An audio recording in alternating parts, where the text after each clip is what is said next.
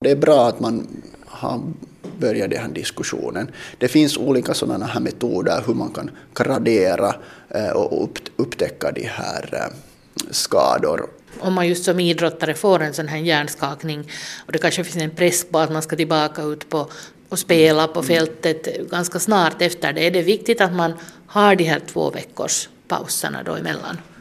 Det är viktigt att just tränarna och eh, andra personalen i topplagen är, är ju medvetna att, att naturligtvis vill idrottaren så fort som möjligt tillbaks på, på plan och där, där kommer det här ansvaret att det är väldigt viktigt att man tar den stegvis.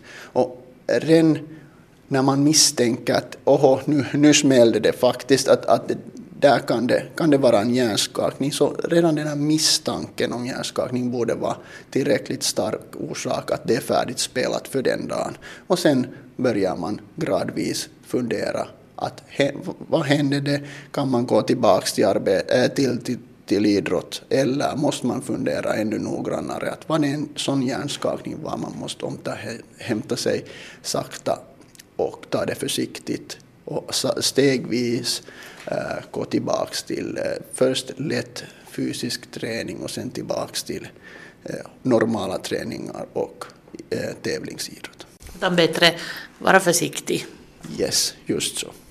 Och det, där, det finns olika sådana verktyg som man kan skaffa, till exempel det här internationella SCAT-3-systemet, var man graderar både minne, Eh, Eh, kognitiva funktioner, balanser direkt efter skadan. Och det är kanske bra att ha någon verktyg när man är inte van att gradera eh, hjärnskador och så vidare, utan enkel form eh, och, och det där eh, gå igenom det snabbt där vi vid, vid, vid, vid bänken och, och säga att eh, finns det någonting som vi borde undersöka närmare eller se det någorlunda bra ut. Alltså man kan själv ha en sån här skala som man kan ja. få, där kan man ja. be till exempel den stå på ett ben eller eh, göra någon form av minnesövning eller något sånt här. Exakt, det finns sådana att skaffa och den, den som man nu kanske använder mest är den här skatt 3-graderingen.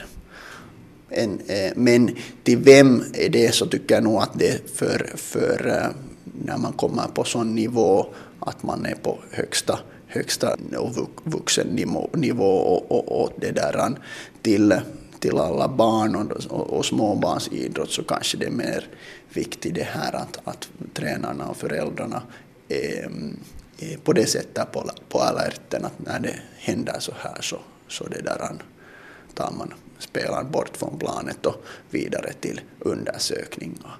Men professionella lag och eh, så då, och idrottsförbund kanske kan, på sådana höga nivåer kan det vara bra att man har lite sådana här verktyg som man kan dela, dela ut och, och det är i alla fall någon som är insatt på sådana här graderingar.